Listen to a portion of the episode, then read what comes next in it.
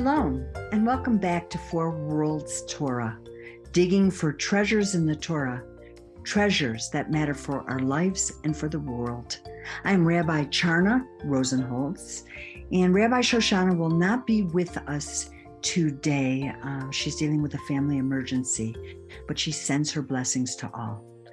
This week, we are exploring the last parsha in the book of Numbers, which is called Masei means journeys. So we're going to take a look at Numbers chapter 33, verse 1 and 2. Ele Mitzrayim.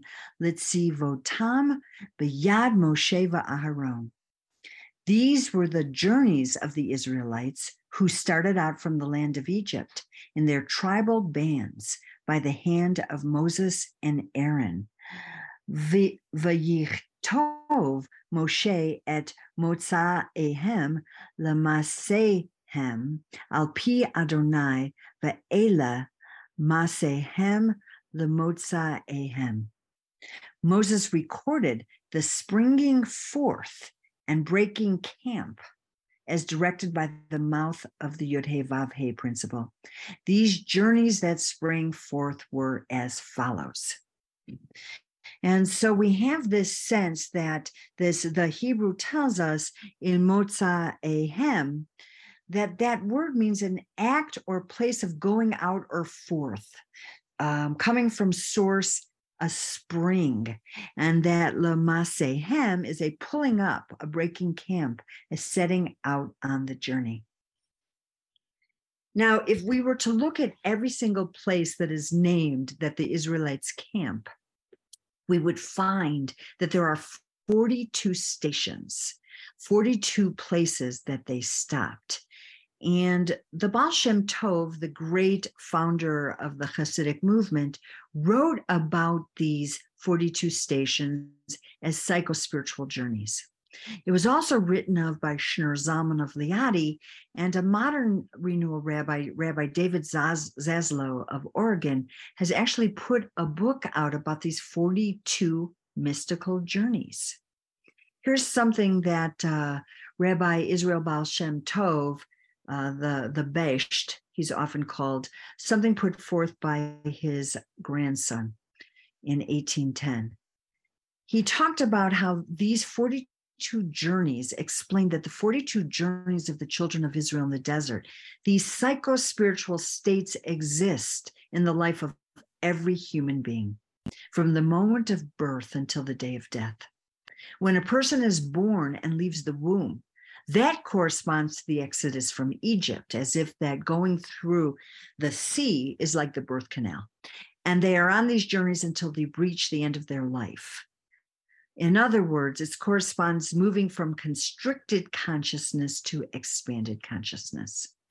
The premise here is that the Holy Blessed One, the Creator, desires of us that we expand our consciousness, that we allow whatever exists in our potential to come forth. And this happens through a series of tests in life. Life kind of grinds, is the grist for the mill of our becoming the journeys that are recorded in the Torah are here to teach us how all the journeys had a spark of hidden light in them. And it was up to each individual or the collective on how they met the challenges. This would determine whether or not they flourished at that particular stop or they succumbed to the challenges and stayed in limited consciousness. We know from the story many times they ended up in that limited consciousness through grumbling or complaining or not being satisfied or challenging leadership. There were so many different ways the book of Numbers explicates for us how it is we limit ourselves through our own complaining nature, through our own lack of being present enough in the moment to see the gift in our challenges. The Besht grandson wrote, Moses wrote down the supernal significance of each journey from the mother's womb until the land of life, so that each person should know the path to follow according to God's word. And so I thought we might take two of those stations, take a look at them, and see what is the deep medicine or message within them that will help us grow. So let's start with the fourth station on the journey. This is just before they went across the sea, before the, the sea parted and they were able to move through. This is in Beshalach, Exodus 14, verse 2. Daber el bnei Yisrael v'yashuvu v'yachanu lifnei pi hachirot bein migdol uvein hayom lifnei baal tzafon um, nicho tachanu al hayam. Speak to the children of Israel, return, turn back, and camp before the mouth of freedom, between the tower and the sea, before the master of hiddenness. You shall encamp facing it by the sea. There is so much to unpack in this sentence. We don't really have time for that today. But there they were at the mouth of freedom. Pi wrote at the mouth of freedom. And the first thing they're told to do is not to keep going, but to turn back to turn back. Um, and then it says, um, you know, between the sea, uh, between the tower and the sea, um, before Baal Safon, in order uh, to express that which is hidden. Turn back to move forward. Begin the spring of the oscillatory motion of pulling back so that you can spring forward even farther than you were. Um, this is a very important place. You are here set between places, between the sea, feminine, the tower, masculine, if you will. These poles are set, and the space between is the place where the new consciousness will emerge. This clue and key to honoring oscillatory motion is something I want to talk about for a moment. The oscillatory move of this journey to you're where you are, move back, return, turn back, move forth.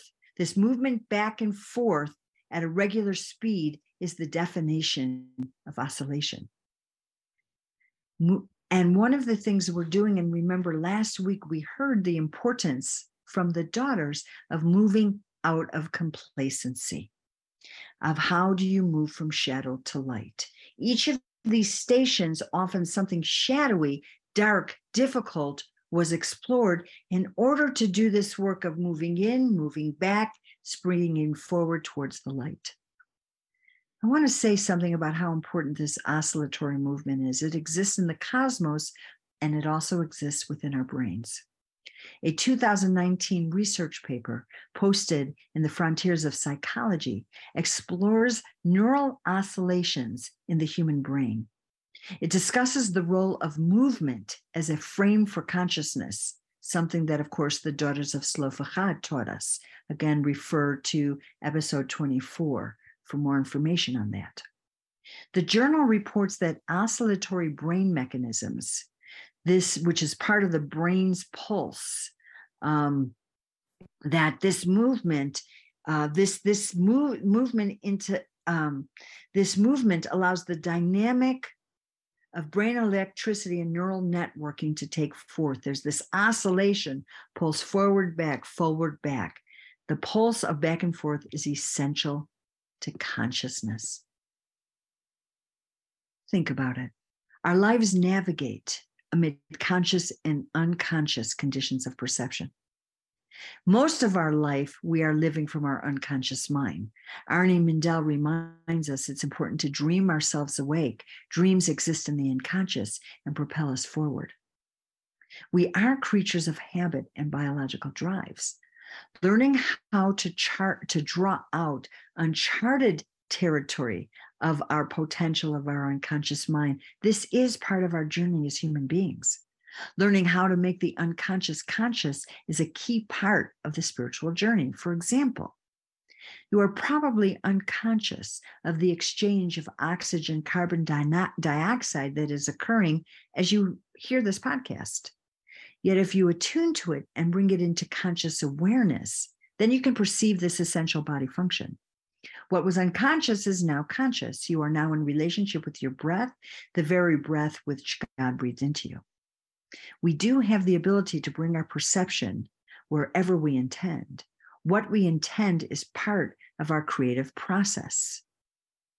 Intention and focus is how we break our patterns.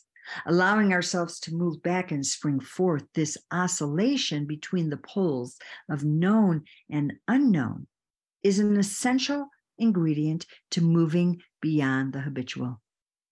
As we move between polarities, we explore the boundaries of what we understand, and we can glimpse we can glimpse into our maps of how we imagine the world.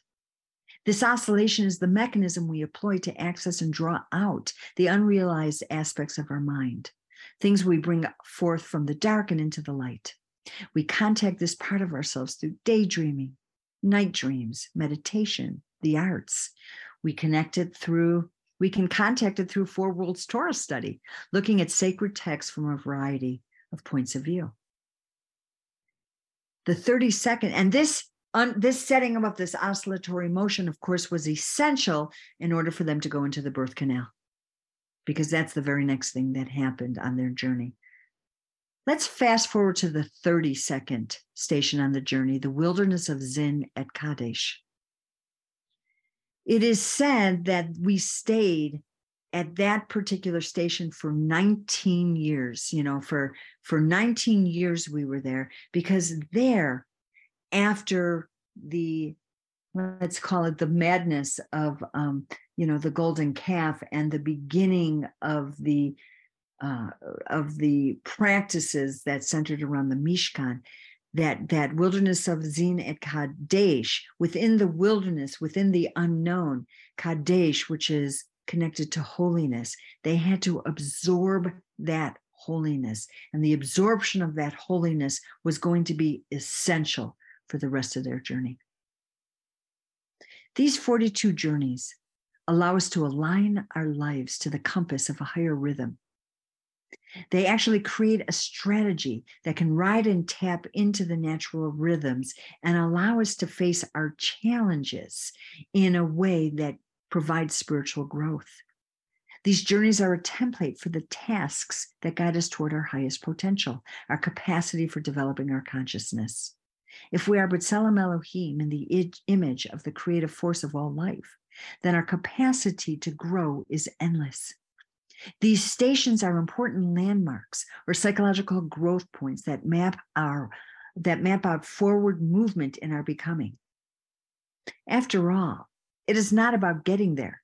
It is about allowing ourselves to continue to become, to unfold our personal power, to align with something that is loving and beautiful. It takes effort a willingness to look at our irritations, our shadow behaviors, our difficult relationships, our challenging moments, our gripes, our complaints, to explore them, to let them become leverage points to crack open our growth. Because that is what God asks of us to grow, to become, to our allow our potential to be brought forth, all for the sake of relationship the book of Numbers, the speaking, uh, the, the learning how to be in right relationship to our speech, because it will always come down to relationships, love, and our own personal growth. So, as we leave this book of Numbers, what I often find, fondly call the book of complaining, may we allow our complaints to not be places we stay stuck. Let us allow the movement that they invite us toward to allow them to explore our irritations to see what is really possible for us. What do I have to move past this? How can I grow? How can I celebrate the possibilities that exist for me in this beautiful, beautiful, difficult, yet beautiful world? Shabbat Shalom to everybody. May you have an amazing Shabbos, and uh, we'll talk soon. Bye bye.